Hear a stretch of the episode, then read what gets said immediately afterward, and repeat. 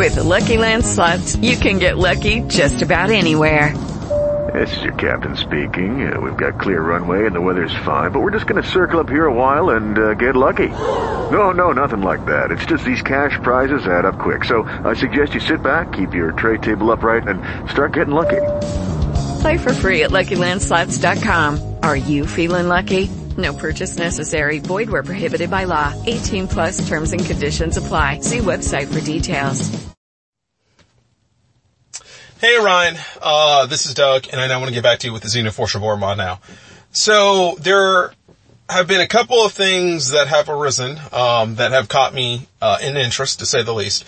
Uh, the first thing is this: is that there will be a live episode of Xenoforce Reborn uh, this Saturday, um, and I believe I will be talking about this story. I'm going to be talking about the story of our mod. That's what I'm going to talk about in the uh, live episode.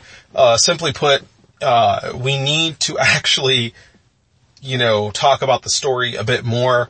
It seems that people, for whatever weird ass reason, which I don't know why, believe that, you know, the United States, for whatever weird, you know, reason, cannot break away from GDI, you know. And it is clear that we have str- struck a chord with the fan base in some way, shape, or form. And um, obviously, we have gone beyond, you know, the realm of acceptable continuities within the CNC community. So, high five for butchering the story. Um, but all I got to say to those people is Donald J. Trump. Okay, so like honestly, you know what I think we ought to put our story. And I, and I was thinking about this, and I've thought about this now for about two or three days. And I believe what we should do is we should sit up here and put Donald J. Trump in our story. We should. Donald Trump, put him in there. Okay. He is elected president of the United States and he does this whole like, you know, folks, we're not paying for GDI anymore. It's not going to happen. GDI underperforms. It's over budgeted and I have a plan. I have a plan to get us back on track to go back to national sovereignty and to make America great again. And like literally what we do is we set it up so like Donald Trump just red, white, and blues all over the world. That's exactly what he does. And all joking aside, that's exactly what I think we ought to do from a story perspective. Okay. So if these people want to get all like, oh my God, I can't believe that, you know, um, you know, the United States broke away from GDI and so on and so forth and all the above, well fine. You just wait until we sit up here and say they did it through Donald Trump and then we can see what they say then. All right. But all joking aside, I think that's honestly how it ought to work. You know, I think we just in this country got done with an election where we tried a progressive left system and the country ultimately realized that if you were a middle-aged white guy, there was nothing left for you. So what did you guys go out and do? You voted for Trump. That's what you did. And hey, I voted for him too, okay? I voted for him too. So obviously, which you probably already figured that, um, obviously, you know, um, uh, I understand totally. Um, I'm not an idiot. I totally understand that if the white class doesn't do well, the black class isn't going to do well. And that's the damn reality of the situation. So, like I said, um, I think from a story perspective, uh, it does need to be elaborated on um, a bit more. It needs to be elaborated on in a way that basically it feeds off of what we've already talked about and what's going on in forums you know, um, or in the forum, I guess I would sit up here and say it, it needs to be elaborated from that sense. Uh, you know, the, the, problem that we currently have with our with our project, um, and when I say problem, I don't mean like it's necessarily a problem with us. Uh, it, it's a problem on the other side, is that people are not willing to accept that the CNC continuity has shifted due based on the fact that we're doing a crossover. Like, I, I, don't understand why, but they, they don't understand that. You know, they, they believe that there's some sacrilegious thing that's been done in the fact that the United States leaves GDI. You know, um, but like I said, uh, that is something that I, I do want to go over in the live cast that we are going to do on Saturday. Okay, so like I said, I'm going to be there on Saturday, uh, night, 10.30, 11 o'clock, that time. And then for the next like two hours or three or whatever it's going to be, um, I plan to go through and actually talk about the story. Um, that's what I plan to do. So people can really get a good foundation of where this story begins. Um, the other thing is this, is that I would stop posting long ass responses to people. Okay. Like what you did. I would do that. That's my suggestion to you. We're doing a podcast. We have a blog. Okay. There are ways for us to address these people. And I'm not saying that you can't do what you're doing because obviously you're a grown ass man and you can do what you want to do. But what I think is this is I don't think we need to get caught in a situation where we're effectively trying to write out, write out a novel for these people so that they can understand what's going on. Okay. That just doesn't need to happen. Um, now understand something. I'm not angry at the fact that you, you've done what you've done or something like that. What I'm saying is, is that you, you gotta look at it from the standpoint of clearly people are reacting to our, our project now. It is obvious. People are now reacting to it. Okay. To whatever capacity that they are, you know, and, and it's, it, it's kind of like, I want to say an unhinged reaction. Um, it's not organized. It is sporadic, but you can't sit up here and possibly, you know, um, reply to every single person that wants to say something in a given forum or in a given, you know, summary blog or, uh, you know, or I'm sorry, in response to a summary blog or, you know, in, in just a written text. Like you'll be there all day doing it. It's not worth it. Okay. And this is why, again, we have the blog, but this is also why we have the podcast.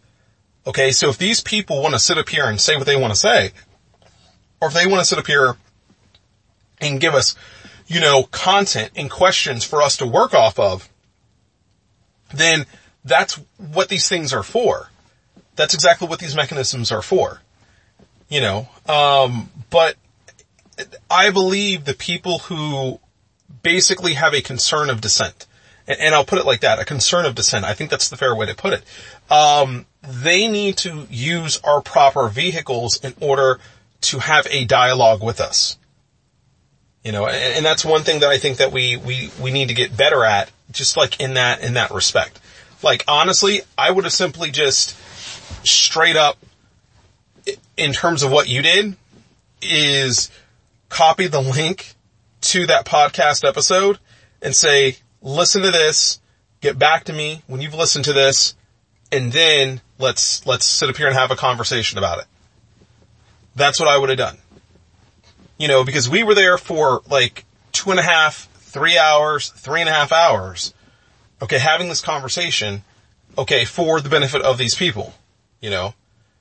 And these people are the first people to sit up here and open up their mouths and say something.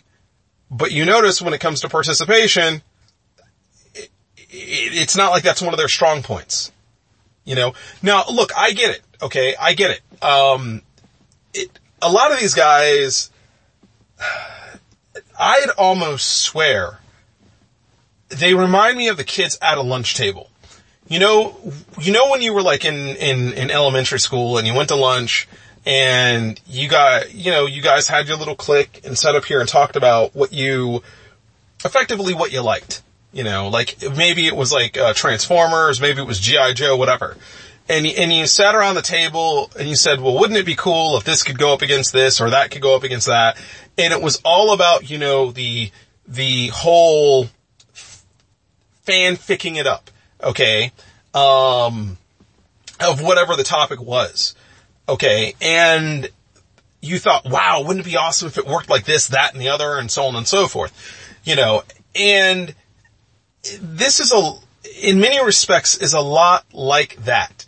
Okay, when I hear a lot of what people say, I kind of feel like they're just fanficking it up, as if they really just think this would be a great idea just because but there's no logic behind what they're saying. You know, your response that you gave was a great response. It was a great response. I have no problem with the response. It was like dead on. Okay, except for the fact that for some weird reason, you know, you want to say that the Earth Federation aren't the good guys in this. And, that's something that I do want to address in the live episode. Because I believe that the Earth Federation are well within the right to do what they do. And on top of that, I believe that once when we start talking about the story, people will begin to understand exactly why the Earth Federation is in the game in the way that they actually are. And again, I think that that's really important to do. Okay? So I don't want to sit up here and beat a dead horse and tell you that we're going to have an episode on, on Saturday night, but we are going to have an episode on Saturday night and I will definitely address these kind of things from a Xenoforce Reborn, you know, uh, setup. Now, if there are any questions that you have leading up, you know, to that moment, by all means, bring them, email them to me if you can't be there or whatever the case might be, and I will totally sit up here and, you know, talk about, you know, what the questions are um, and, and, stuff like that. I, I will do that. So that's to begin this whole, you know, audio out in terms of, of how I see this. So that's the first thing. The next thing is this, is I think personally, um, I've been giving this some thought and what I'm about to say is going to blow your mind, but I'm going to say it anyways. I think we need to hold off on Gundam Wing. Okay? I think we need to hold off on Gundam Wing. Alright, and the reasoning to why I want to hold off on Gundam Wing is very, very simple. Um, I gave this a lot of thought. I looked at the reply that you had sent me, you know, through the text and stuff like that. And the reality is this, is that the Earth Federation is going to work within building blocks. Okay, so right now we have our UC building block. Then we're going to have a seed building block. Then we're going to have an AW building block. And then you have like a question mark. Okay. So you've got a question mark. Now, my problem with how our system works is this. There are clearly factions that we look at and they are defined in how they're going to be placed in the UC system. Okay, I'm sorry, not in the UC, but in the Earth Federation system. So UC's already been defined. We know how we want them to work. Seed, I am pretty sure we know how we want them to work, which I'll get into that later on in this audio. AW, we have a system that can work. I already gave you that system in the last audio. Unless something changes between, you know, this audio, um, and the hour that you have less to listen, or the hour you have left to listen to, I, I don't think that really much is going to change in the way of, of AW. So then you get to, to Wing, okay?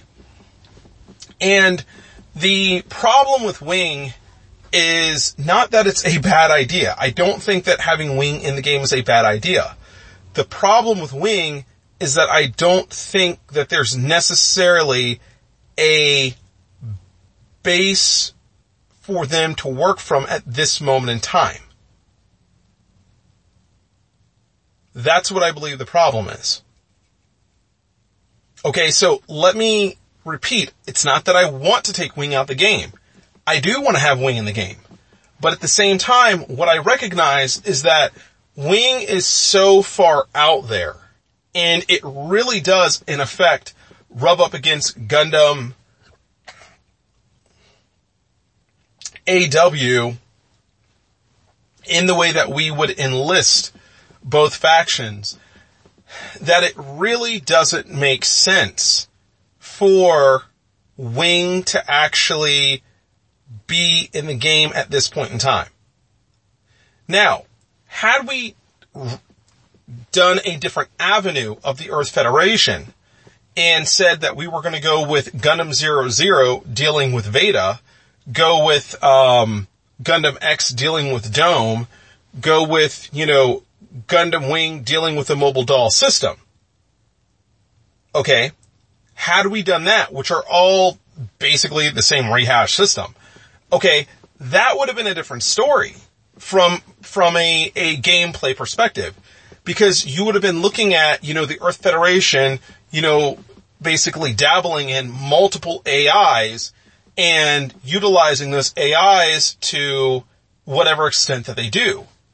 But that's not what we did. Okay. What we did is we decided to not work off of a master AI system or multiple master AI systems. What we decided to do was to work off of the Gundam system. That's what we decided to do. So from that standpoint, it just makes more natural sense to work off of the merits of the factions that we know truly do hold to what we're going after. Okay? So with, for example, UC, what you have going on there is you have where it is mobile suit progression. That's what it is. I mean, like, that's what we're dealing with right now. We're dealing with mobile suit progression, which makes perfect sense. Alright? The idea is how do you make a GM a superior unit? Well, you do it through the research of a Gundam. Okay, based on that, that is why the GM is what the GM is. Okay, and that's why it is the highest performing stock based unit that you have on the battlefield. Okay. Then you go to Gundam X. Okay, AW. Well, how does it work for AW? Well, the way it works for AW is A, you have the Gundams. B, you have bits that are linked to the Gundams. C, okay, C, you have the Daughtresses and the Wallabies you know, in other words, you have baseline GM-esque like mobile suits, and then D, what you have is you have Dome. That's what you have. Like it's pretty straightforward how it works. You've got Dome. You know, this, this isn't that hard of a conversation to have from that standpoint. You know, the, the problem with Wing and with Seed is that they're too closely intertwined. Like when you really sit up here and think about Gundam Wing, what are you looking at? You're looking at Leos. Same thing as the Daughtresses, right? Yeah, I would, I'd venture to say they're, they're very, very similar. You then, of course, have, um, you know, the mobile dolls. Like you could sit up here and talk about mobile dolls, but if you were going to talk about mobile dolls, then you could sit up here and talk about Dome, or you could talk about the Flash system. You know, that's like a double whammy right there. So that's definitely not help, helping you out any fr- from that standpoint, okay?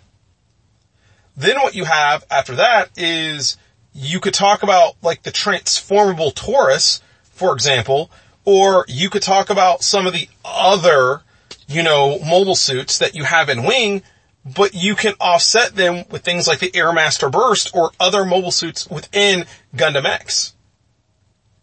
You know, and, and, the thing that we have to keep in mind is Gundam X and Gundam Wing came out at the exa- uh, pretty much, I want to say, at the exact same time. So you have a cross-referencing of, of basically mecha profiling. And that is what's hurting us here on that front, is that you have a cross-referencing of mecha profiling. So then when you get to the whole, what is more powerful or what is more prestigious, Dome or the mobile doll system? It doesn't take a rocket scientist to figure out that Dome kicks the mobile doll system's ass. The mobile doll system is a good system. Don't get me wrong. And the mobile doll system can be used effectively. Again, don't get me wrong. But you have the flash system that can counter the mobile doll system.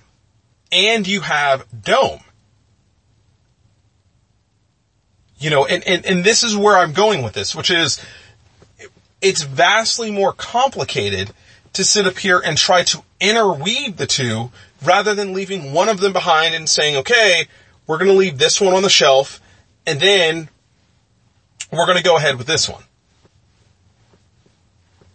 And, and that's where I basically stand on this as it stands right now. I mean, I just don't think that we gain enough from Wing to, to basically marginalize AW from any credible perspective. You know, I did a two hour long audio, two, two and a half hour long audio, effectively in many respects dealing with the bigger bulk of it, the audio, on Gundam, Gundam X. I did. And we can use the salvaging system. We can sit up here and set the salvaging system where, up where it works in a number of different ways, depending on what tries to go out and acquire the salvage. We can do that. You know, we can sit up here and interweave an economy into the salvaging based system if that's what we want to do. That's not impossible to do either. Now, does that mean that it necessarily needs to be, you know, something that's like grossly um, one-sided? No, it doesn't mean that. What it does mean is that we have an out with Gundam AW that we don't have with Gundam Wing or AC, like After Colony, you know. Um, After Colony just doesn't provide enough substance in the way that, that, you know, After War does that we can actually work from. And keep in mind, primarily most of the stuff that we're dealing with in After War is before, before After War even begins. That's what, that's what hurts this so badly for Gundam Wing. So in the way that I see this, I do see this as like a one-sided event. You know, from that standpoint. Okay. So my attitude is, is that we invest in the Daughtresses, we invest in the Wallabies, we invest in the Gundams, we invest in, you know, the, the bits. We do it like that. That, that's what I would do. Um, I think that as much as I like the Tallgeese, I would put it on the back burner. As much as I like the Leos, I would put it on the back burner. You know, like honestly, it would be easier to do a Gundam wing, but when it comes right down to what do we gain from doing it, from a gameplay perspective, we're not going to gain that much at this point in time. Now, I, I do want to sit up here and corner that for a moment when I say at this point in time. And the reason why I want to say that to you is because keep in mind, if we get Gundam X in the game, okay, and bundle it with UC, and then we get Gundam Seed in the game, and bundle it with, you know, Gundam X and Gundam UC, okay, we, we bundle, we bundle all three together. If there are any discrepancies within that faction, at that point we can look at it and see what the discrepancies are, and then see if Seed actually fits the bill. Like we can do that. That's not impossible to do. You know, but you, when I look at this, I would say you gotta look at it like this. What, if we were to put Gundam Wing into the game before Gundam X, okay, chances are there's going to be a quote unquote discrepancy. There will be, alright?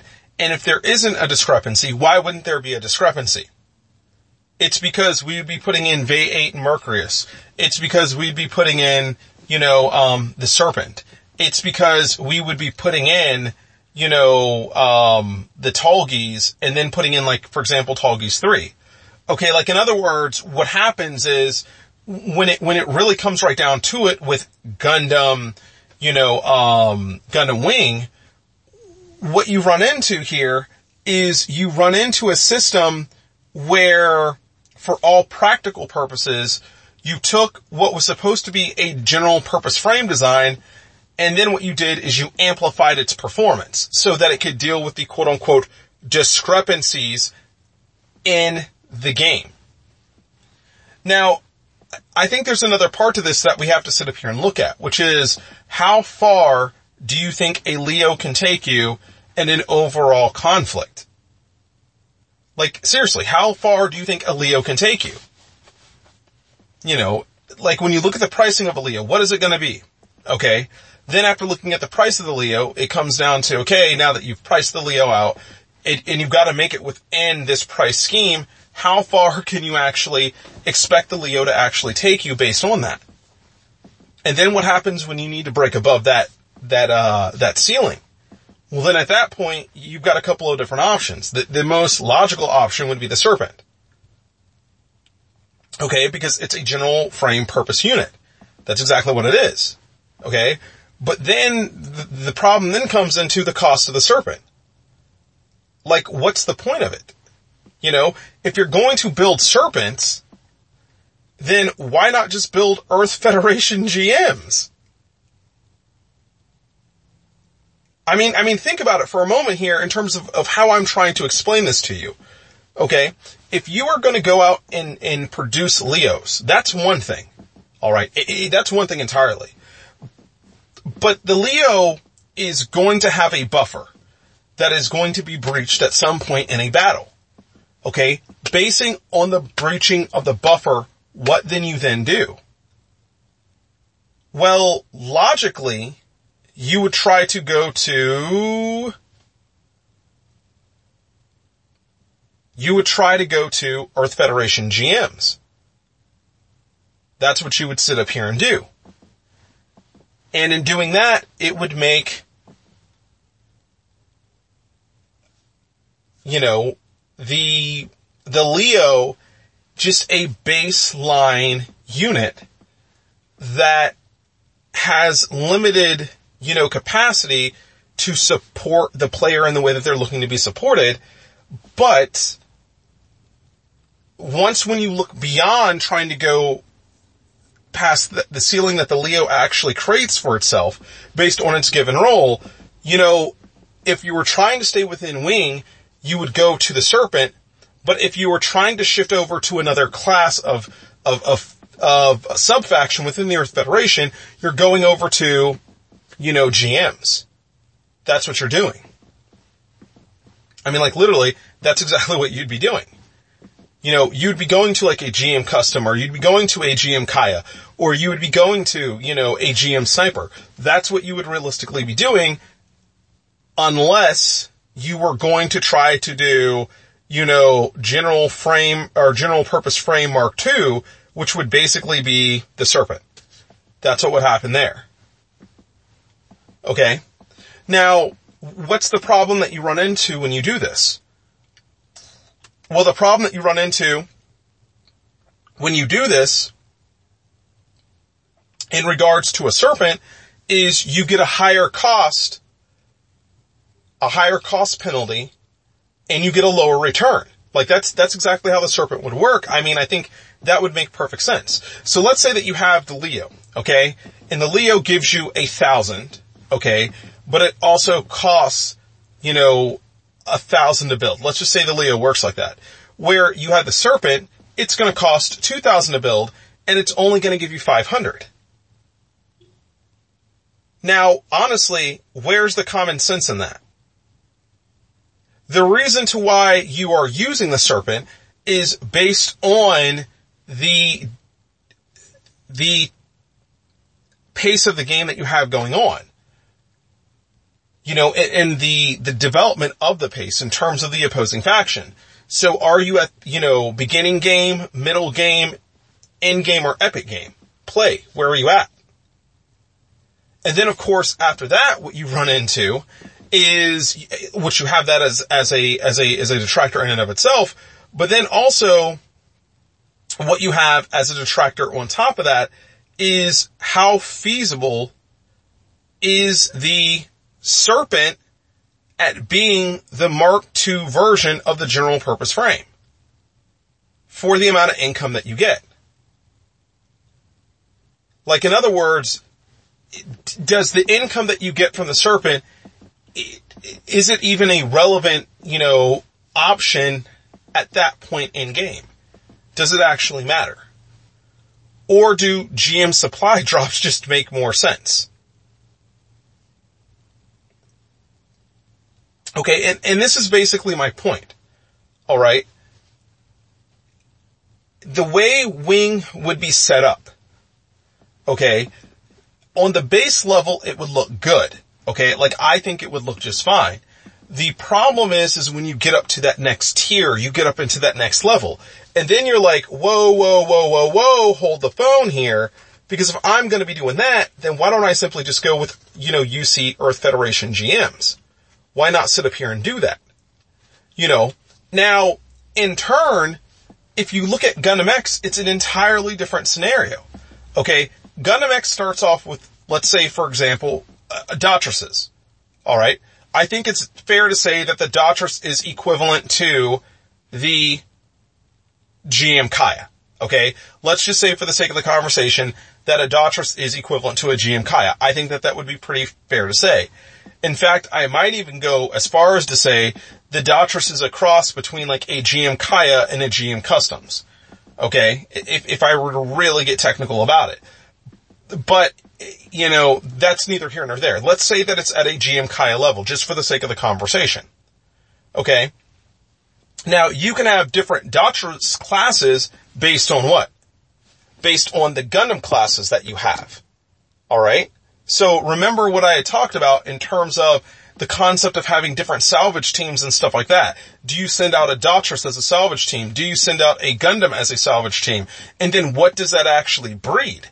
You know, you, you always have that angle that you're able to work from. Okay. But the Daughtress itself is what? It is a baseline GM Kaya style unit. That's exactly what a Daughtress is. Okay. Then of course, when you get to the Gundam of Gundam X, alright, what do you get then?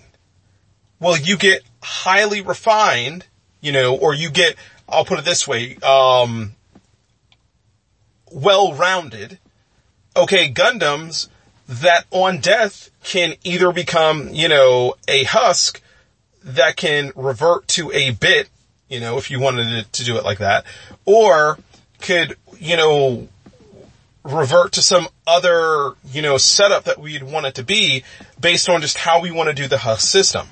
You know, keep in mind, you have the ability to convert over to bit, you have the ability to use it as a spell power, um, um, you know, you have the ability to, to do X, Y, or Z. I mean, like, you know, as far as how the Husk thing goes, until you listen to that part of the audio, I really can't get any further into it because it would be like me talking about a hypothetical that could have no bearing whatsoever on, you know, AW, and then that would just be pretty dumb to do.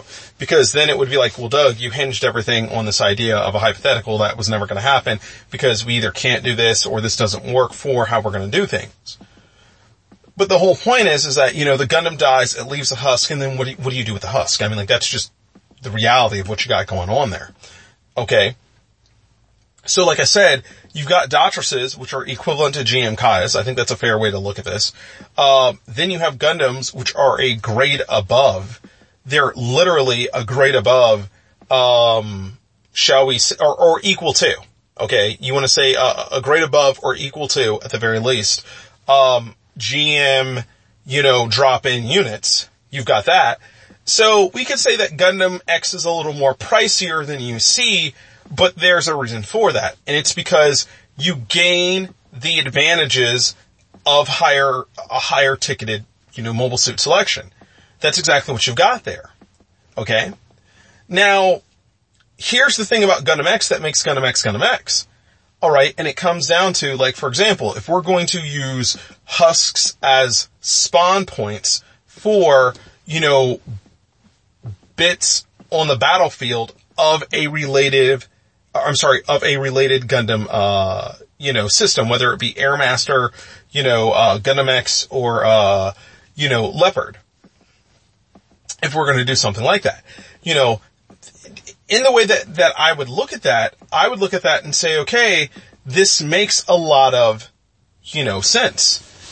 You know, the fact that you have a bit system that you're able to effectively pay into for the sake of this conversation, and I know I am kind of working with a hypothetical here, um, that is in a sense similar to the GM, you know, uh, mole suit supply drop, but it's, it's like a reverse on its face where the GM supply drop does what?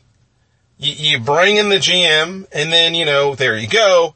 Um, it, it's done based on a mission success where here with Gundam X, you're talking about a salvage success. If you sit up here and, and successfully salvage, you know, the mobile suit husk, then guess what? That spawns bits for you know, other husks that are on the battlefield. Like that's just effectively how that works for that Gundam. You know, and, and you can see how a system like that can really play out to be a very interesting, you know, um, um, uh, you know, setup. Now, you know, keep in mind that the Daughtresses can be used in different ways. No one says that the Daughtress even needs to be used as a quote unquote attack unit for the player to actually work with. No one even says that. The Daughtresses can be a defense mechanism for the Husk. If, if you want to look at it like that. So let's say that we use Daughtresses only in name only for the sheer purpose of defending the excavation site. You know, it's like one of those kind of deals. You know, so it's like, okay, fine. Mobile suit, um, you know, dies, meaning a Gundam, and then Daughtresses spawn, and the Daughtresses are there to actually do what? They're there to defend the mobile suit husk that is there from anything and everything. Like that's, that's, that's what they're trying to do. You know, as a, as a scavenger type program. Or maybe that's what we have Dome do instead. You know, the whole purpose of Dome, aside from, you know, doing X, Y, and Z, is it actually defends the husk so that, you know, an enemy unit can't just sit up here and, you know, blow it to smithereens. But either way, you have yourself a situation where the player really does get the benefit from the whole idea of the, the, the Husk exchange system that you have going on from a Gundam X perspective. It, it does. And, and this is one of the reasons to why I'm saying that Gundam X just makes more sense in the way that it works. Because we are able to play off of a Husk based game in a way that we can't do with Gundam Wing. But it, ult- it, it drastically changes the dynamics of the Earth Federation and its presentation as well. You know, so when we basically get down to the fact that we're dealing with the Husk system and all the possibilities of what we can do with the Husk and then nail it down to what we actually want to do with the Husks, you know, of course, boom, there you go. Gundam, Gundam X is, is, is in the bag. Okay. So this is why I feel Gundam Wing is just not the way to go because what we're doing is trying to work off of an income system um, that technically does work, but the problem is it doesn't actually help us out in the overall scheme of things as it stands right now. It just doesn't, you know. And, and like I said, we can better flush out Gundam Wing based on the needs that we have after Gundam X is in the game. You know, so maybe we figure out that all you need are Leos and Serpents and the Tallgeese. And that's it. And you don't need any mobile dolls. And you don't need virtually, you know, um, Vayeate Mercurius. And if that's what we find out, then that's cool. Or maybe what we do is we find out that, you know, based on how Gundam X is set up, how Gundam, you know, uh, Mobile Suit Gundam is set up, meaning the UC universe, and then how Gundam Seed is set up, that this is what Gundam X actually needs, which is they do need Vayeate and Mercurius, they do need the Serpent, they do need, um, the Leos, and they do need the, the Tallgeese. They need to have all, you know, of those units in their, you know, in their assortment. Okay? But then what also happens is we're also able to better define what the roles of those units are in terms of the general mobile suit, you know, our general purpose mobile suit design. So it could be a thing of Leos cost, you know, for example, a thousand, um, but they give a thousand back. Serpents cost two thousand. They give you, you know, five hundred uh, back. Then you have, you know, um, the Vayeate and Mercurius, which cost, you know, for the sake of the conversation, we'll say 4,000, alright, but they give you, you know, 200 back. And then you have the Tallgeese, which costs, you know, 4,000, and it gives you 200 back. Alright? And what we're able to do is we're able to basically work with a system where the player, the more they up the ante on the mobile suit, you know, counter, okay, the more they up the ante on the mobile suit counter, the lesser income they get back from, you know, the alliance mobile suits, uh, purely based on that right there. Or, you know, if it were Oz or, or whatever we choose. But I think you get the better point of what I'm talking about here is that the higher you go up on the totem pole, the higher the tier of mobile suit you go, the less income you get back based on that. Meaning that the more you invest in your mobile suits, the less of a return they're going to give you. You know, and, and that's probably how Gundam Wing would have to work. But again, I don't think we need to go down that road yet until we get Gundam X in the game. Now, there's another part to this, okay? Which is Gundam Seed. And honestly, I think we do need to get Gundam Seed in after we get in Gundam X. Here's the reason why. Okay, here, here's the reason why. The problem with just doing Gundam X is Gundam X is an incomplete system. Okay? I think when we decided to play out the Earth Federation, um, in, in the very beginning, we thought that we were going to be able to do a complete incomplete. That's what we were going to be able to do. Okay. And the fact is, UC Earth Federation at a quarter to a, you know, to a fifth of its overall, I would say, uh, Earth Federation, you know, un, un, umbrella makeup is able to play a medium game. I think that's, that's fair to say. You can play a medium game and you can win with it. And of course, you know, we had that one moment where the AI was like totally sparked and it was doing everything the way it ought to do it. And then of course we realized that, you know, there were some attributes, uh, or, or probabilities that were, were incorrect, you know, um, some probability, uh, or variables that were in, incorrect, um, or variables of probabilities. There we go variables of probabilities that were incorrect in terms of their their um, you know numbering, meaning that you know it was supposed to be 15%, not 1500%, so on and so forth. And then that drastically changed the the you know UC uh, system. I mean, like that that's that's basically what happened um, from that standpoint. Like in other words, you're not getting just like drop in you know mobile suits eh, just for the sake of getting drop in mobile suits every single time you kill something with a particular mobile suit.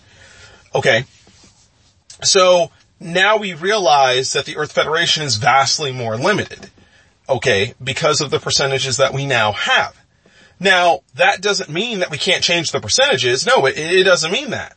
But what it does mean is that once when we put in Gundam UC, what's gonna, ha- or I'm sorry, Gundam X, what's gonna happen? Alright? The Earth Federation's gonna, you know, be about, we'll say 40 to, we'll say, you know, 50% in. That's, that's what's gonna happen. Alright? And what we're going to be able to do is we're going to be able to sit up here and structure Dome the way we want to structure Dome. We can sit up here and structure, you know, the Gundams the way we want to structure the Gundams. And then of course, you know, the Daughtresses can take the roles that they take and the Wallabies can take the roles that they're going to take, so on and so forth. And boom, there you go. It's a, it's a wrap from that end. Like in other words, we did everything we were going to do with that segment. Okay. Which in turn makes a lot of sense. Okay, but the reality is you're still gonna have a gap. Okay? Now, now, what does, what does that mean? What does the gap actually represent? Like, for example, does the gap actually represent that the Earth Federation player, okay, is going to be able to play the game on a medium hard, but not play the game on hard? Or is the Earth Federation player going to be able to play the game on an easy hard, but not a solid normal hard? Okay, and this becomes the problem of the Earth Federation. Okay, in short, which is by only having half of the faction in at that point, or up to half of the faction in, we then get stuck in the scenario of, okay, now that we have half of the faction in, we now need to set up the Earth Federation where they actually have the ability to fulfill a full-fledged battle. But they can't do it because they only got half the shit that they actually need. Now, there's a plus side to this whole conversation, and you know what this is telling us? We're not just throwing shit in the game to throw shit into the game.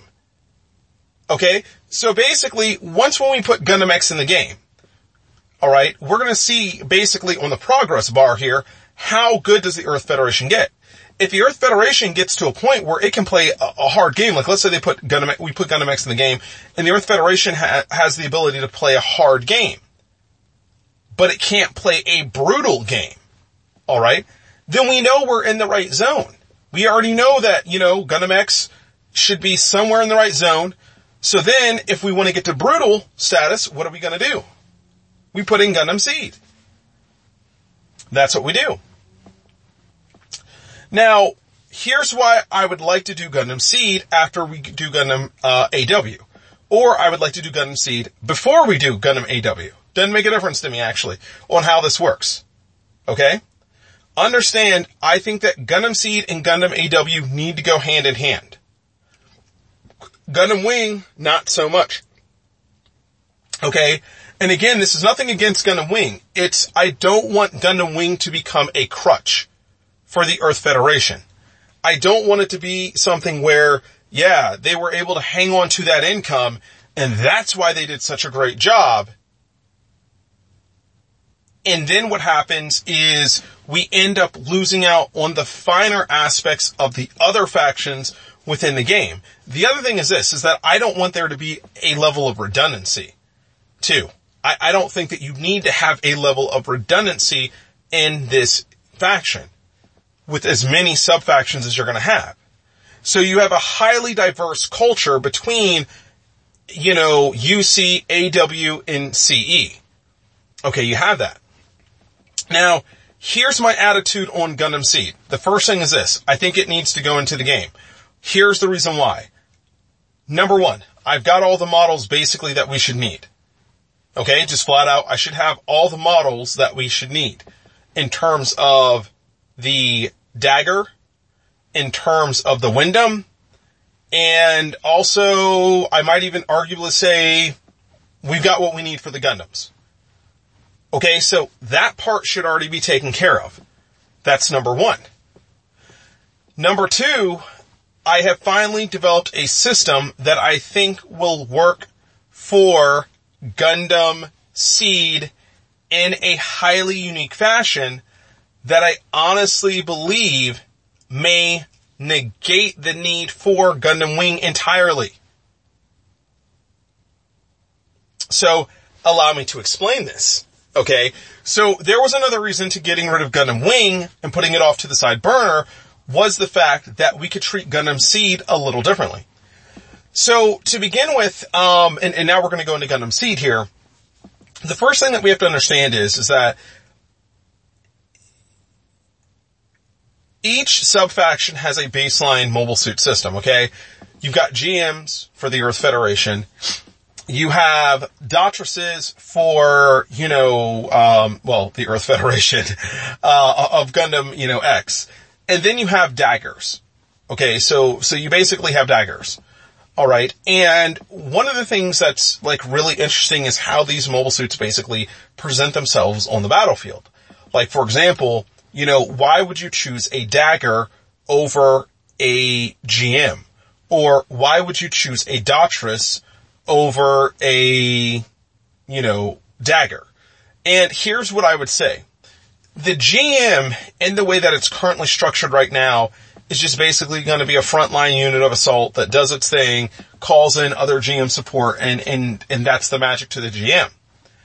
The Daughtress's fate would be undetermined because it would come down to does the Daughtress just fulfill the role of an errand boy? D- is that what it does? You know, um, in other words, Daughtresses don't act independently in the way that GMs do, but what they do instead is they fulfill roles of errand boys. Like, for example, you know, they basically act as a defensive base, um, protectorate of a husk. Okay. They do that.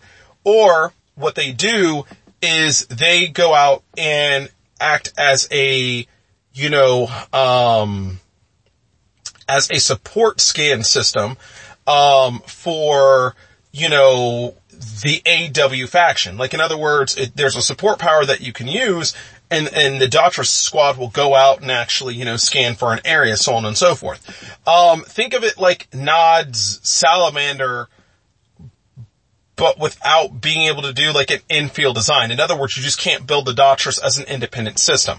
You can't do that.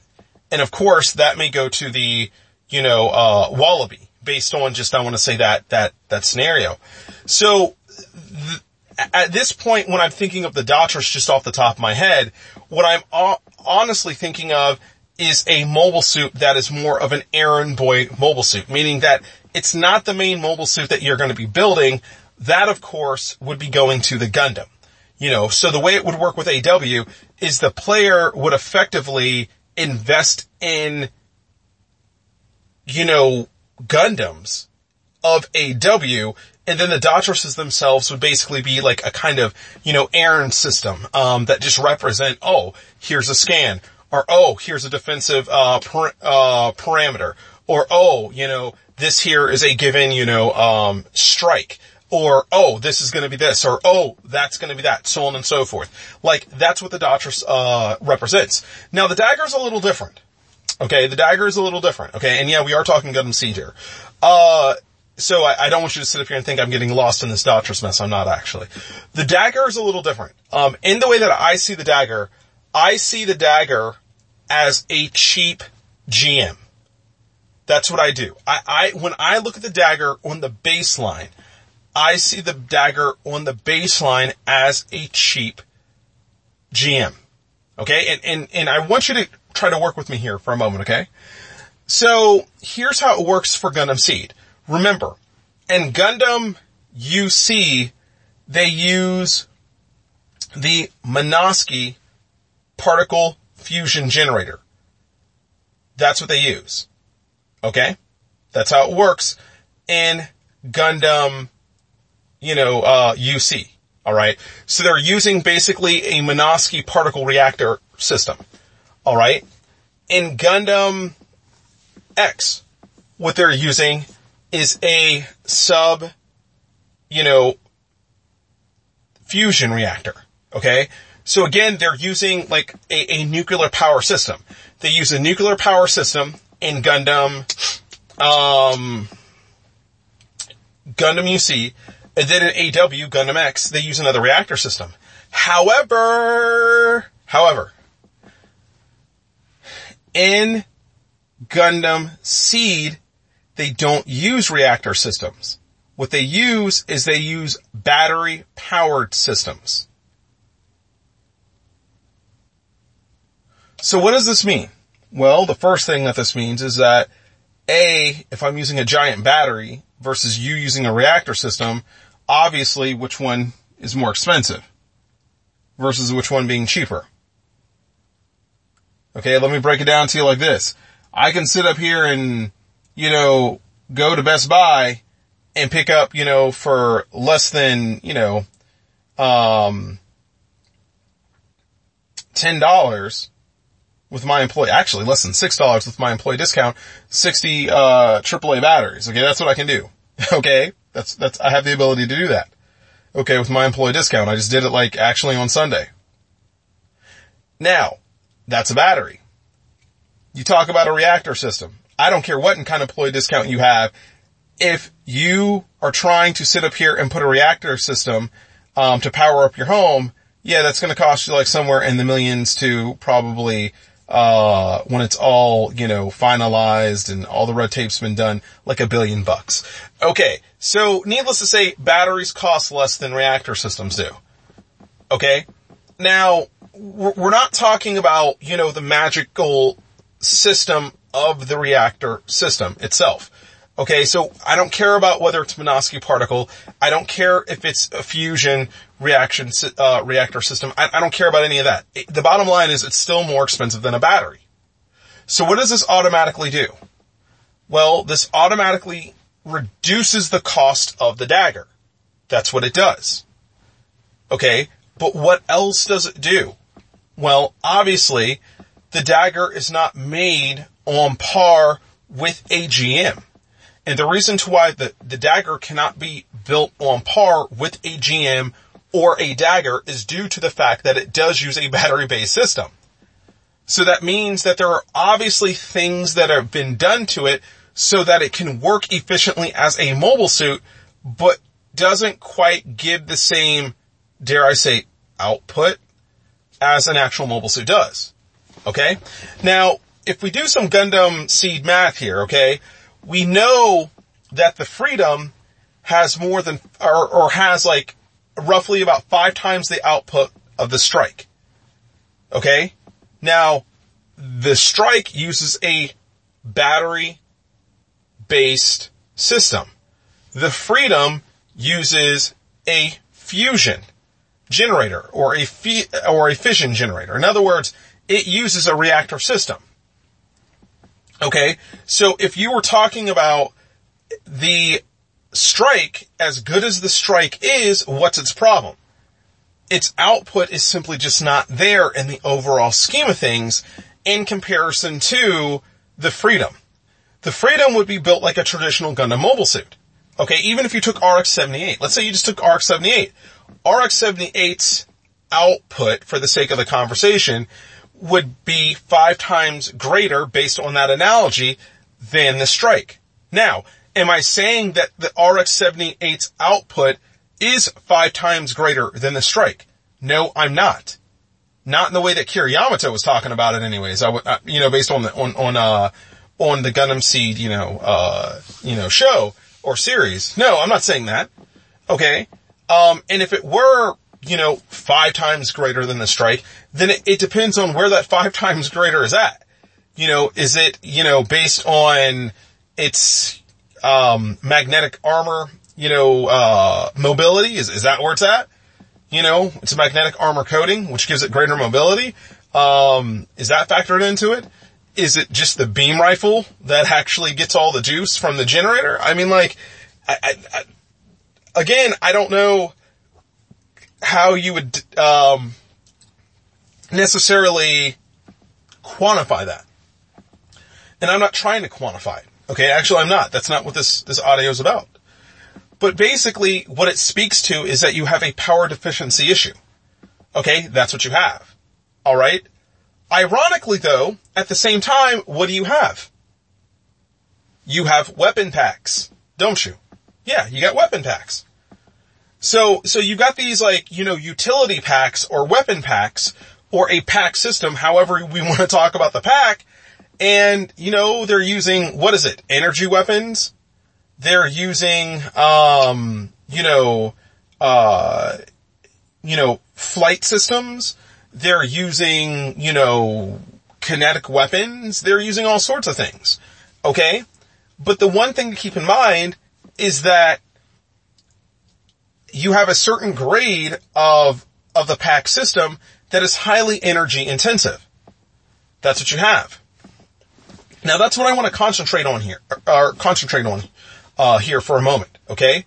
Because you have different grades of daggers, right? You have different grades of daggers. You have like, for example, um, your baseline strike dagger, alright? Then you end up having like, you know, I believe it's the, the, uh, long dagger or the L dagger. It's like, actually those are two different daggers. Like the L dagger is different from the long dagger. But anyways, let's just say that you got like a, you know, an advanced dagger class. And then you have like the slaughter dagger. You know, you got that. And then somehow you get up there with the Windam, you know, and I, I don't even know why they even came out with the Windam other than they kind of realized the whole dagger concept wasn't working the way they thought it was, and they said, "Oh, let's just pivot over to this thing called a Wyndham, and yeah, it's going to be so awesome." And then they totally fucked that thing up. So it, it really doesn't matter from that end. But what I'm saying is this: this is what I'm trying to tell you, okay? Which is you have different daggers, all right? But let's say for the conversation, the sake of the conversation, the dagger's not what actually is going to matter here. Let's say that it's the grade of the pack. Like for example, let's say that I want to do long range artillery. Okay. Well, there are two main ways that I can do long range artillery. I can use a longhorn pack. Okay. I can do that. Okay. Which gives me two, like, you know, um, light artillery cannons. I could sit up here and do that, or I'm assuming they're light artillery. But anyways, you get like two ar- light artillery cannons. Or what I can do is I can do a launcher pack. which is a heavy beam weapon, heavy beam launcher weapon. Now, let's think about this for a moment here. Okay, let's, let's just think about this for a moment. What is the advantage to the Longhorn pack? Well, the advantage to the Longhorn pack is the fact that it doesn't consume energy. Which means what? Which means it is more feasible on the battlefield from an energy consumption perspective. Which means it doesn't create a wear and tear on your mobile suit's power source. I think you're about to see where I'm going with this, okay? So let's say, you know, I use the launcher pack. What's the advantage to the launcher pack? Well, energy consumption is definitely not an advantage of the launcher pack. The advantage to the launcher pack is the fact that it's highly more destructive. That's the advantage to it when it comes down to it. And it's highly more accurate as well. So this is why you use the launcher pack. But the downside to it is what? The downside, of course, deals with, you've got it. It deals with the energy consumption. So you get into the situation where you have different grades of, of, of, um, daggers, but you also have different grades of packs that you can have based on what you're going after. Now, the grade of the pack is important, and here's the reason why. Okay. The daggers are going to cost less than the GMs. Okay. I think that that's uh, just a, a God given there that the, the daggers cost less than the GMs. But how do you supplement the cost of the dagger where you make it less than the GM? Well, it's simple. You supplement the cost of the dagger based on energy consumption. Okay? So each dagger that the player produces, let's just say for the sake of the conversation, each dagger at the baseline, like a strike dagger, just a basic strike dagger, takes up two points of power. Then the long dagger, okay, for the sake of the conversation, we'll say takes up, you know, three points of power. And then we'll say a, a Windam takes up four points of power. Okay? So you have three different grades of daggers and each of them take up a certain amount of energy off of your power grid. The more daggers you build, just basically the greater your power grid needs to become. Okay? But then what happens is you have your weapon swaps. Okay? You have weapon swaps and I'm sorry, not weapon swaps, but you have uh, pack swaps. All right, not weapon swaps. I meant to say pack swaps. And based on the pack swap you choose, what happens? Well, you have pack swaps that are effective based on the level that they're at, but their effectiveness also is based upon their energy consumption. Now, let's tie this into the Gundam. So let's say that the player produces a Gundam. Alright? Well, the Gundam is going to take five points of, of, uh, energy consumption. Okay? It takes five points of energy consumption. Meaning that the Gundam is cheaper to produce on the seed side than it is on other, you know, um, subfaction sides. However, the Gundam has a limitation. And it is, of course, its, you know, phase shift or, or transphase armor. Okay? So you have a, a, uh, basically a different system here. Okay? Because remember, you're talking about GMs or GM grade mobile suits that once when they turn on the, you know, um, transphase or phase shift, they then become of a Gundam status. That's what happens there, okay? So, so you actually see how smart this is from a production standpoint. Okay. I'm quite sure you can see how very, very smart this is in fact. Okay, from a gameplay perspective. Because what you have to understand here is Gundam Seed actually comes in at a lower cost than even UC does. And even their Gundams come in at a lower cost than a, than, than any of the other, uh, supporting factions. However, there is a double-edged sword to this. You get a lower cost, but it's, but the mobile suit's effectiveness is based on power consumption. Okay? So what we're looking at here is we're looking at a, a, a sub-faction that literally is being based on the consumption of power from the power grid. So, so how does this work for us? Well, here's basically how it works. Okay. Let's say from a gameplay perspective, you build a Gundam. All right. You build uh, a Gundam Strike. Okay. Strike Aile. We'll just say you build a Gundam Strike Aile. And what happens with the Gundam Strike Aile is, is you build like three of them. Okay. And you send them out onto the battlefield. And of course, you know, they're gonna basically try to do their thing. Okay, whatever their thing is. Alright? Now, the strike ailes work really, really good. Okay? But also, what you've done as a player is due to the fact that you produce the strike aile, you also are in a scenario where you have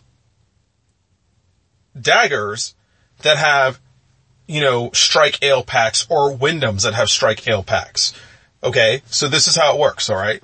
You, you build a strike aile, then all of a sudden you get mobile suits that are designated with strike aile packs. Okay. Daggers that are, that are designated with them. The Gundam goes out and does its thing and it's totally fine. It, it just, you know, basically, um, attacks the enemy, boom, boom, boom, boom, boom. And for every kill that the Gundam does, um, let's say for the sake of the conversation here, nothing happens. Everything is flatlined. Everything is good. But for those daggers, okay, that go out and have those aile packs, each time they go out and engage an enemy, okay, and they attack an enemy, what happens is you have a decrease, you lose a point, okay? You lose a point off of your, you know, um, uh, power grid. You lose one point. Okay? So let's say that, you know, you're using, um, just, you know, uh, you're using Windams. Okay, I'm going to say you're going to use Windams with aile packs because the Windam actually used the aile pack. So let's say you're doing Windams with aile packs, right? Well, the Windam is a powerful unit.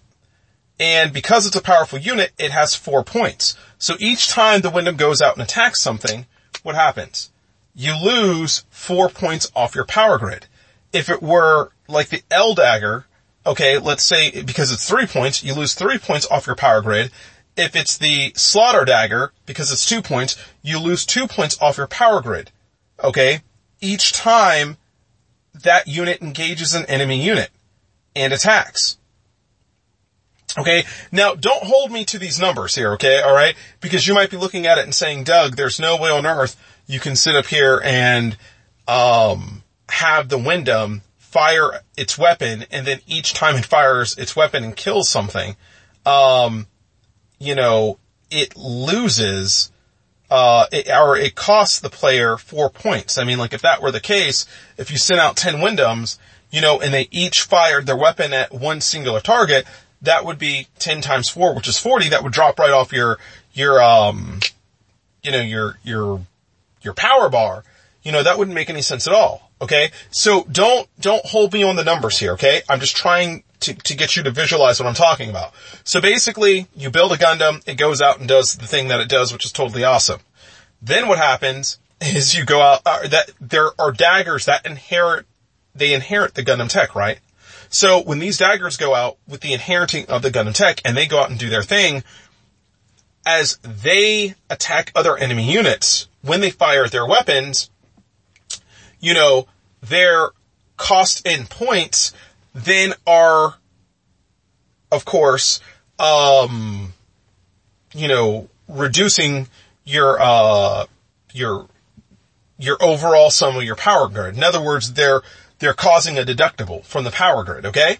Now, when the power grid falls into the red, what happens? Well, what happens is the Gundam then does a countdown.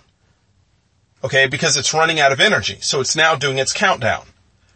When the Gundam does its countdown, okay, when it gets to zero, alright, when it gets to zero, the Gundam itself is off the battlefield.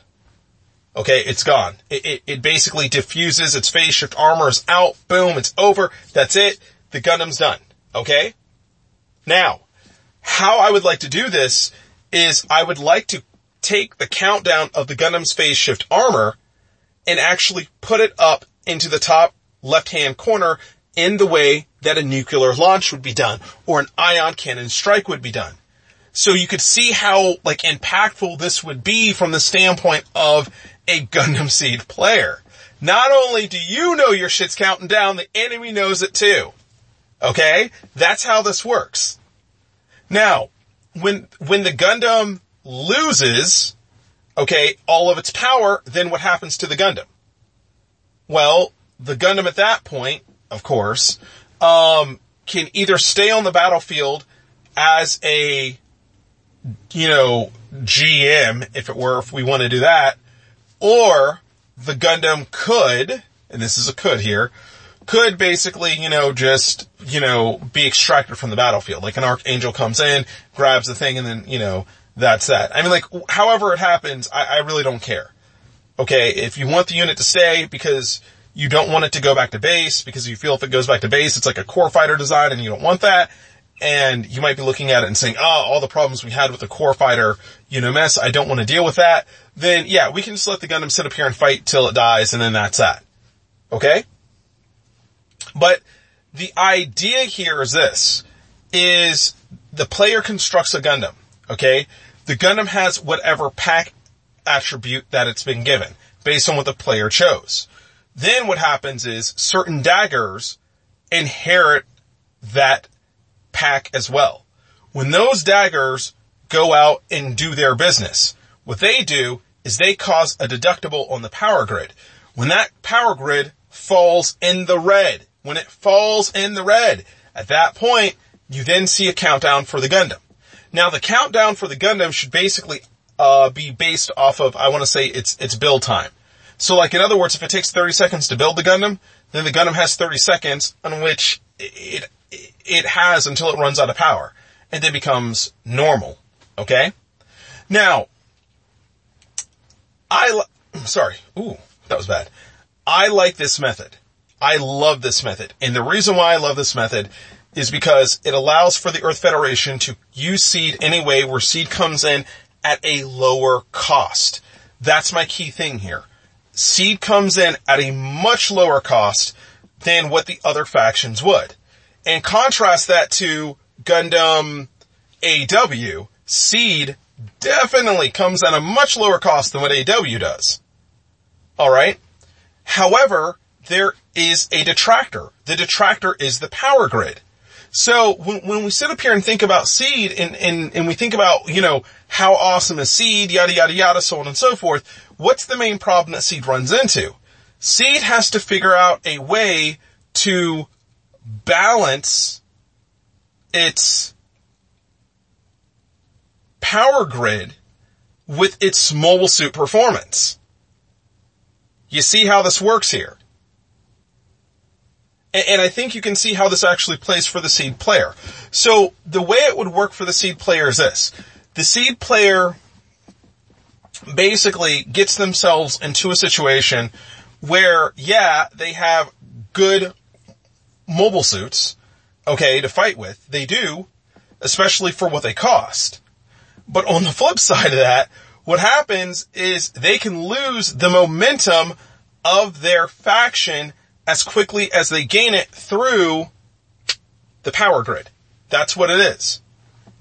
Now, I, I, think that this sets Seed up in a very, very different light than what we talked about with, um, with, uh, Gundam AW.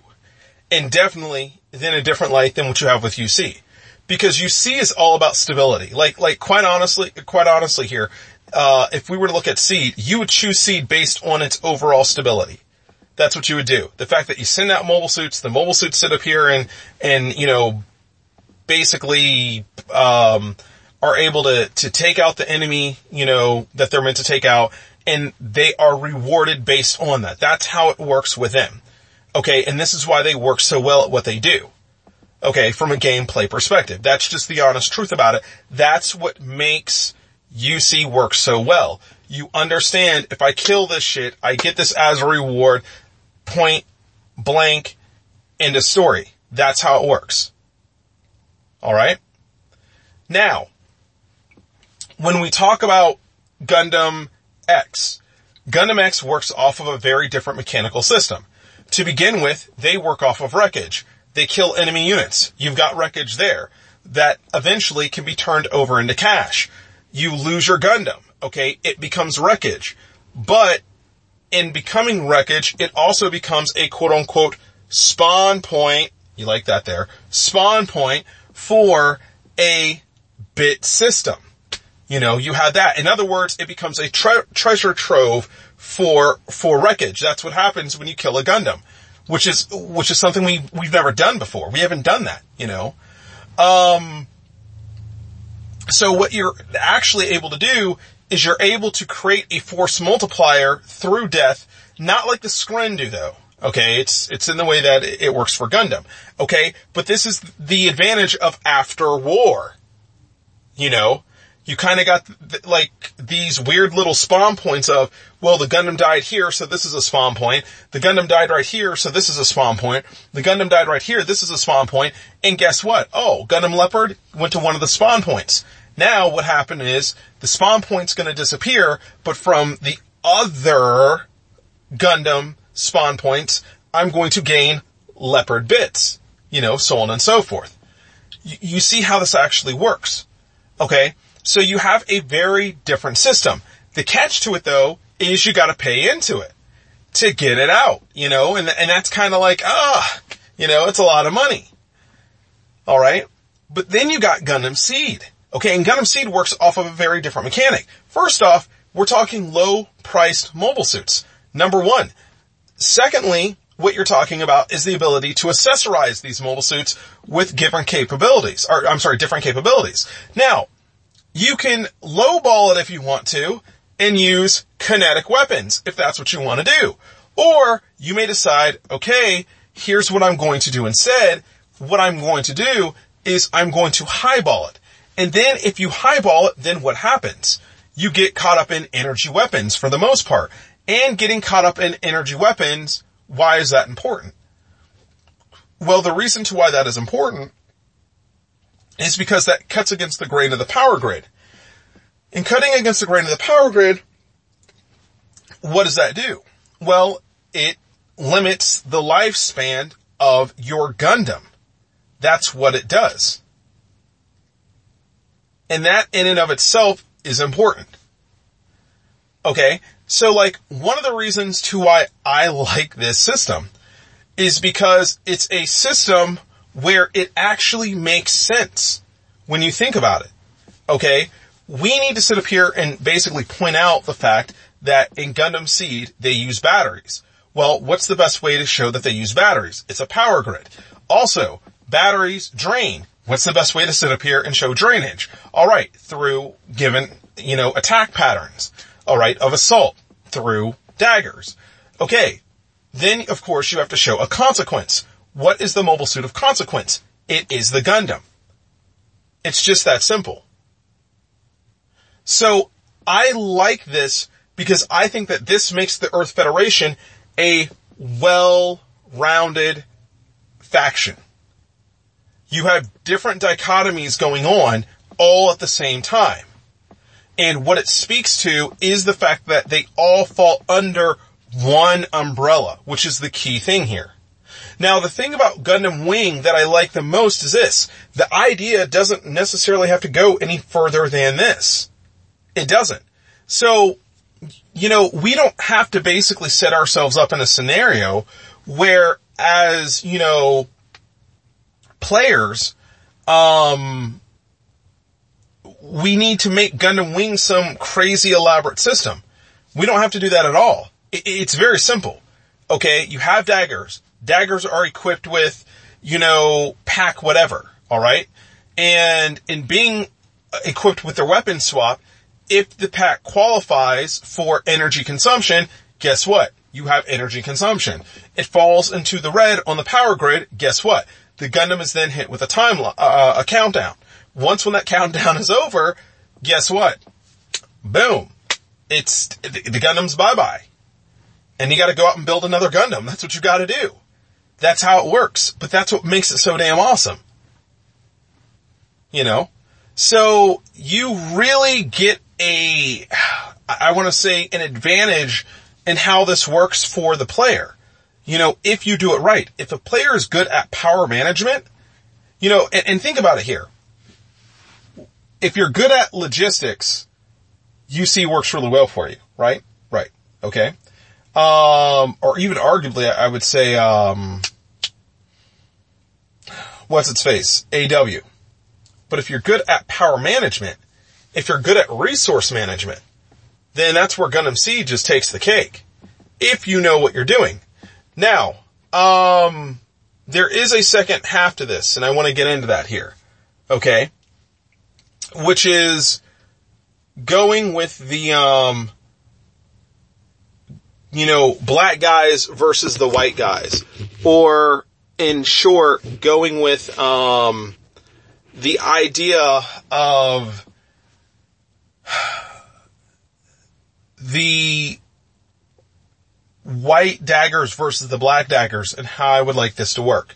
Okay, so I would, I would like to try something here to see if we could pull this off. And maybe we can pull it off, maybe we can't.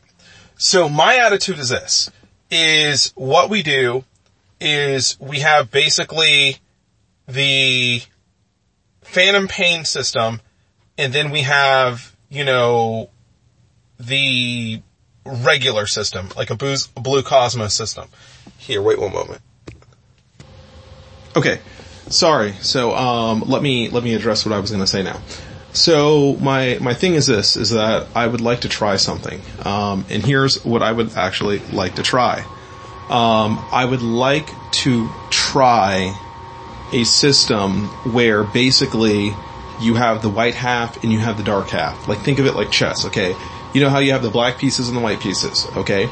And the way it works is that it's a reversed mirrored role.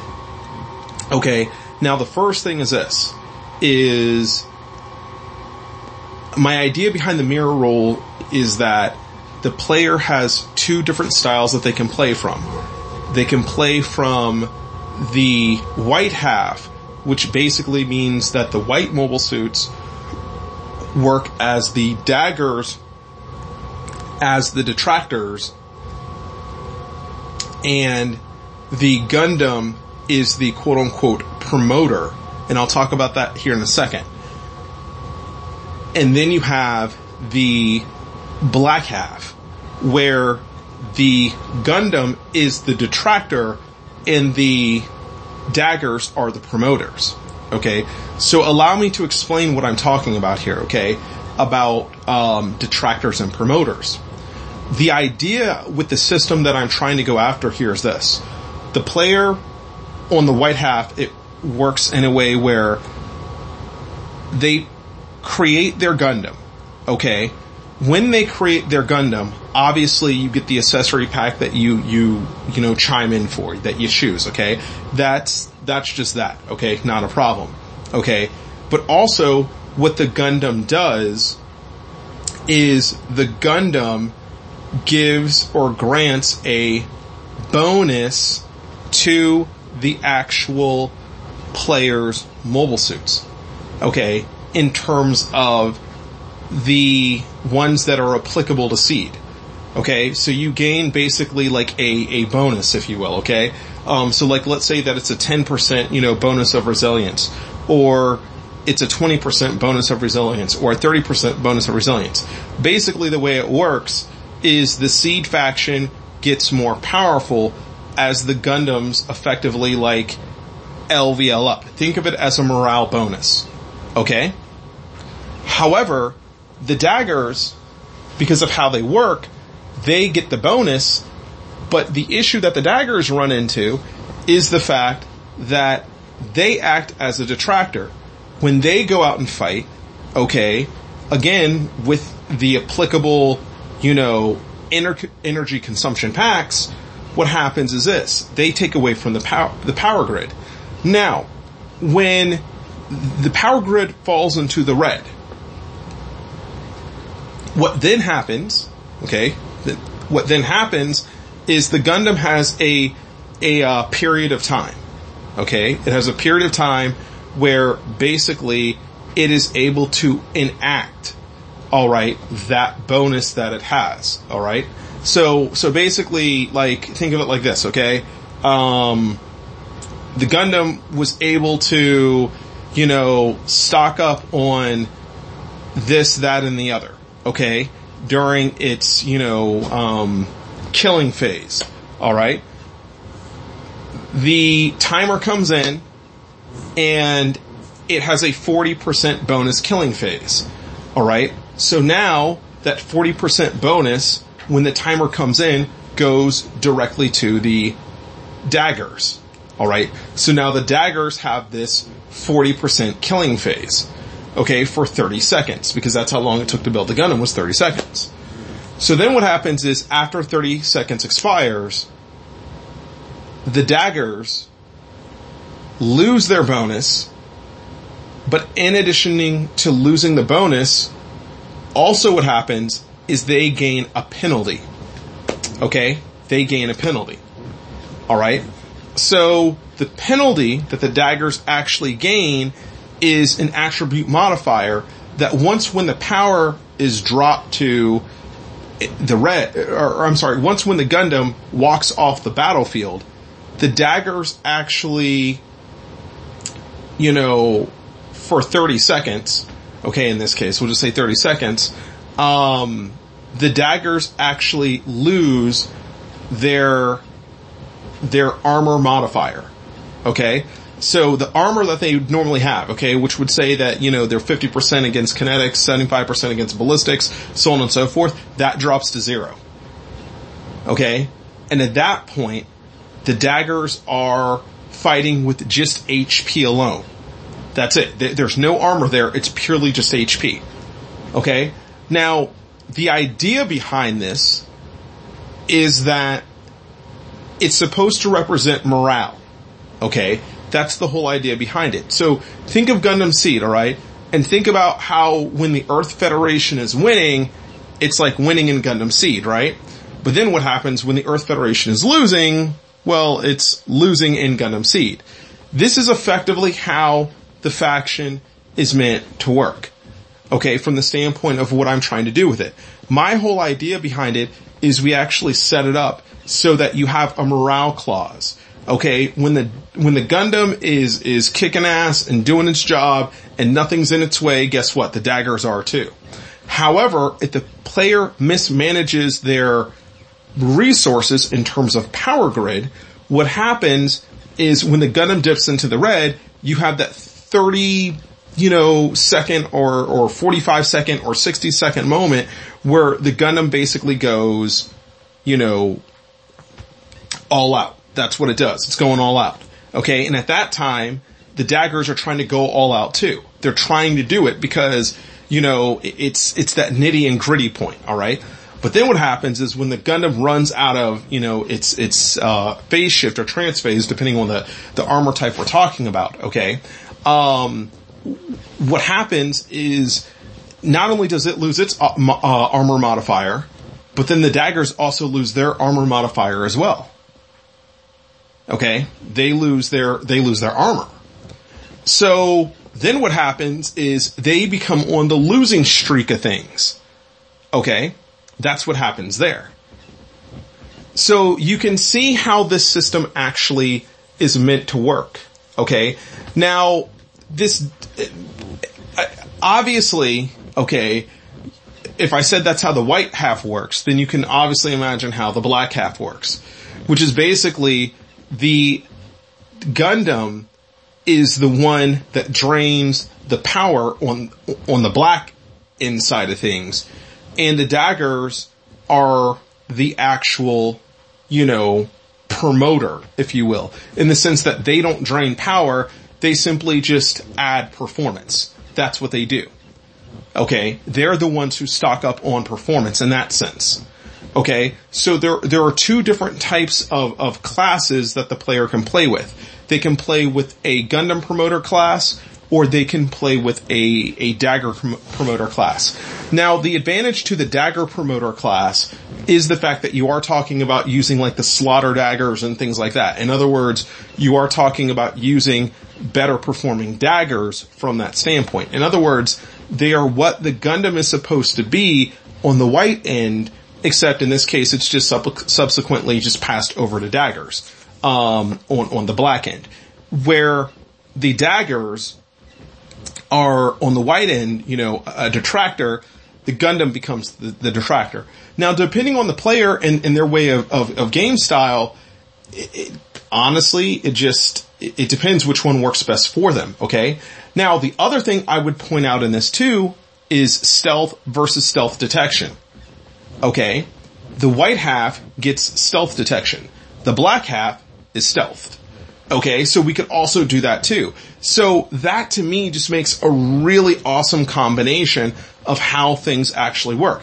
Now when I say that the white half is stealth detection, I'm not saying that all white daggers have stealth detection. That would be stupid. No, they don't. What I'm saying is, is that, for example, we might look at the Windam, okay, and the white Windam actually has stealth detection, where the black Windam is actually stealthed. Okay, you see where I'm going with this, okay? Do, do, you see what I'm trying to do here?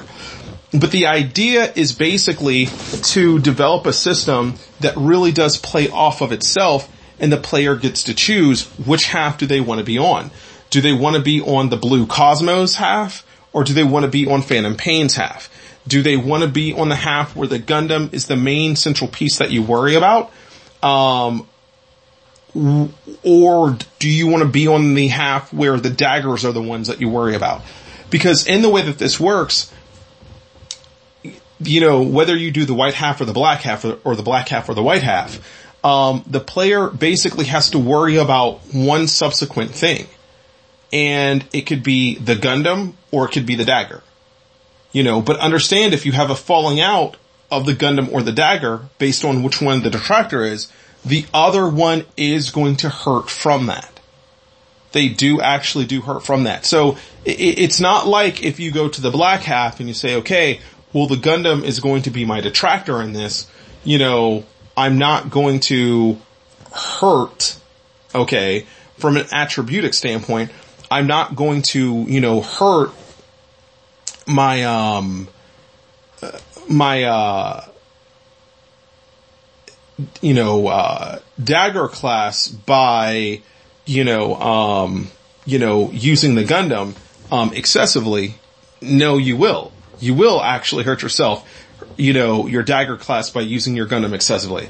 That's exactly what's gonna happen. I mean, like, again, yeah, you will have a system where basically you'll go all out for like 30 or 45 or however long many seconds that you're talking about there, but the problem ultimately will become what? The problem will become um, simply that you lose your attribute modifiers and you end up with zeros, you know, and you lose morale. You know, it's a way of showing that you lose morale. So when you start losing daggers like left and right, based on the fact that you have no armor uh, attached to them, then you quickly do realize, wow, this really wasn't, you know, the best of ideas here. Um, I need to go back and rethink my plan. Okay, now you may be wondering, Doug, why do you want to do a system like this? Well, the reason why I want to do a system like this is because this is a check and balance. Okay? I don't want players investing in Gundams and then trying to overly, excessively use Gundams. Um, from the seed standpoint, in the same way that I don't want players excessively using daggers and trying to, you know, um, just dagger their way through something. You know, so in the way that this plays, this is set up in a way where the player is going to want to play with seed because seed has an income, um, you know, an income consumption advantage. That's what they have over UC and that's what they have over AW. But why do you have to be cautious about playing with seed or why can you only play with seed sparingly? Well, the reason to why you can only play with seed sparingly is because depending on the conflict that you get into, seed can only go so far. Like think about the system that I, that I'm talking about here. It's not feasible to use that necessarily at an epic game level.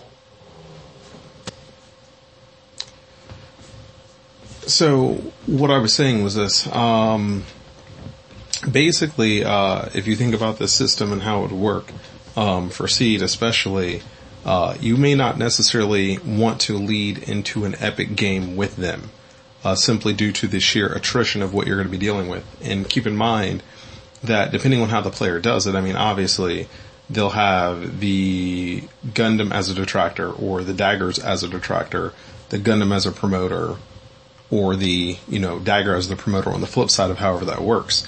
Um, but ultimately, this shows why the other sub-factions do work within this given system.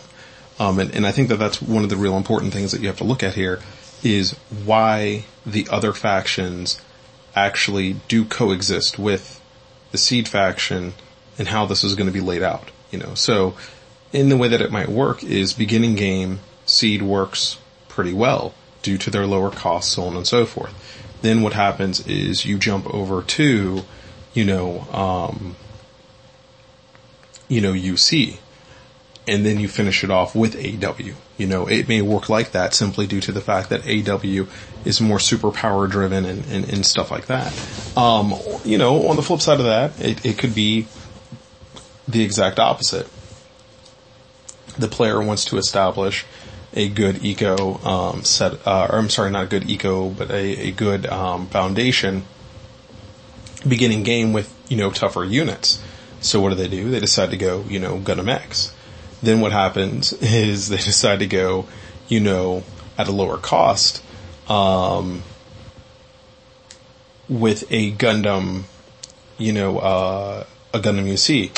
And then what happens after that is they finish it off with, you know, a Gundam Seed. I mean, like it, it's, it, it, it can happen any which way. I mean, or it could be a simple thing of you start with UC, then go into Seed, then go AW or you start with AW, go into seed, and then bounce back to AW. You know, like I said, there are different ways for this to actually work. But the bottom line to it is, is that you have a system in play where you see the benefits of the other systems. That's what you see, you know. So that's one of the main things that I'm looking at here in terms of doing them next, um, versus trying to just say, okay, well, you know, we were going to do one of the, you know, um, sub factions and then leave the other, the others hanging, you know. Now, after we get done with that, we can then see where Gundam Wing would stand. We can definitely see that. Um, because I don't think after we get done with something like that, that mobile dolls will necessarily be a, a, uh, a necessity. I just don't believe that they would actually be a necessity based on this analogy uh, that I gave you, especially when you factor in the seed factor, um, because they basically alleviate cost. I mean, that's the whole thing. Rather than trying to sit up here and have a mobile suit that basically employs income, I think it would be smarter for us to start off with mobile suits that alleviate income and see where, where that works. Then what we're also able to see is, you know, from an economy standpoint, um, how important of a role does Wing need to play, if any at all, versus the other two factions in corresponding to where um, Gundam Seed sets. You know, so I, I think that that's you know what we actually need to look at. I don't think that we necessarily need to be you know caught up in a, in a situation where, you know, effectively what we've done is we've set the player up in a way where they are realistically not going to benefit from a kind of, shall we say, strategical purpose. Um, and all they have to do is just go out and kill stuff and, and then, you know, just, you know, bounce off that. Um, that's what I really want to try to avoid doing as of now in regards to Gundam Wing. And the reason to why I want to do that, of course, is X's system is so robust in the way that we've talked about it. Seed's system is so robust in the way that we talked about it. We definitely know that all we have to do is modify percentages on, you know, UC's end and, and, and they've got it made. I mean, they do. And, and that's what we need to keep in mind. Now, this is not supposed to be a, a, uh, denouncing of Gundam Wing. Okay. Again, I'm not saying they shouldn't be in the game. What I'm saying is, is that after we get the other two factions in, sub factions in, we can then look at Gundam Wing and say, okay, are they going to be in the game? And now, why are they in this game? Are they in it for the income? Okay, fine, they're in it for the income, if that's what they're going to be in it for. Then after that, it comes down to, okay, based on the concept of, you know, general purpose frame design, what do you actually gain as a player from that given standpoint? You know, and understand what we might end up doing is ultimately um, modifying some roles within the subfactions. Like for example, we may decide that the player gets, you know, in, in, I'm saying after we do all this, we may decide to basically strengthen the definitive sides of each faction before we even think about putting seed in. So like, for my example, um, you look at UC. Right now, UC is set up in a way where only the units from the Pegasus class basically have the ability to deploy, you know, uh, mobile suits on on um, success. What we may do is we may end up doing the same thing with the big tray class you know, and, and what I mean by that is we may set it up where if you use, you know, um, m- mobile suit, you know, GM79, okay, you deploy GM sniper. Um, when you use mobile suit, you know, RGM79, you deploy, you know, GM customs or AGM customs. When you deploy mobile suit, you know, um, RG, uh, you know, uh, the RGC. Um, you deploy, you know, GM Kai, you know, whatever it is. I don't know. Um, but you get my point to what I'm actually saying here, okay? Which is, you know, we may decide to, based on how these factions flush out, go with something that is more linear in nature. So this way the player looks at it and says, oh, okay, I totally get what you're trying to do. This is what I'm going to do here as a result you know. Um, so, you know, we may decide to strengthen that part of UC and leave their economy system just, just the way it is and say, okay, UC is going to be purely just a mobile suit supplement force. Like that's all they're going to be from, from beginning to end. This is what they are and, and, and that's just how it's going to work.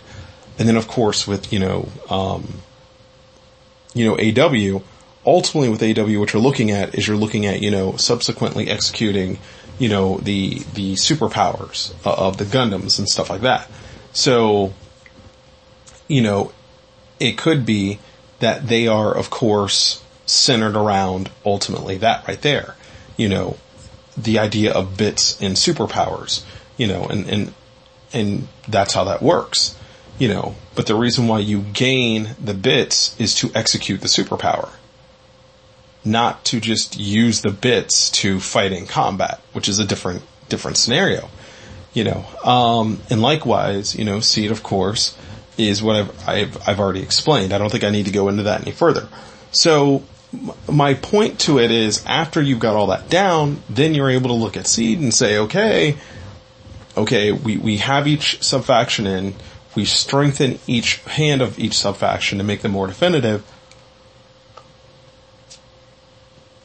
Now why again are we looking at wing? Um, from the standpoint, like, like what's the point of looking at wing? You know, will wing give us the income advantage that we're looking for? Um, does wing play off of, you know, the other factions in a way that makes sense? Like for example, let's say that we decide to put wing in the game. Okay. And wing is going to be an income based faction, you know, like we've already talked about. So, you know, the big thing about wing, of course, is wing basically works off of the idea that, um, you know, you have a, a thousand dollar Leo that kills another unit and you gain a thousand back. Like that's, that's how it works. Um, you know, you have a $2,000 serpent, it kills a unit and then it gets, you know, 500 back. That's how it works, you know, that kind of thing. You know, bundle that with seeds, low cost frame production, you know, and you have yourself like ultimately a combination piece there that you otherwise wouldn't have. Now, we may find that that is applicable for the Earth Federation, but we have to make sure it's not, you know, overbearing. Where maybe the Leo isn't actually going to do for the money a thousand, but instead it's going to do 500. And maybe the serpent for the 2000 doesn't do, you know, um, the 500, maybe it does 400, you know, and, and then maybe the Tallgeese, you know, for its 4000, um, doesn't do the 200, but maybe it does 300. You get my point of what I'm trying to say here. Like, the, the idea behind all this is that we are able to better marginalize where Wing would actually be in all this.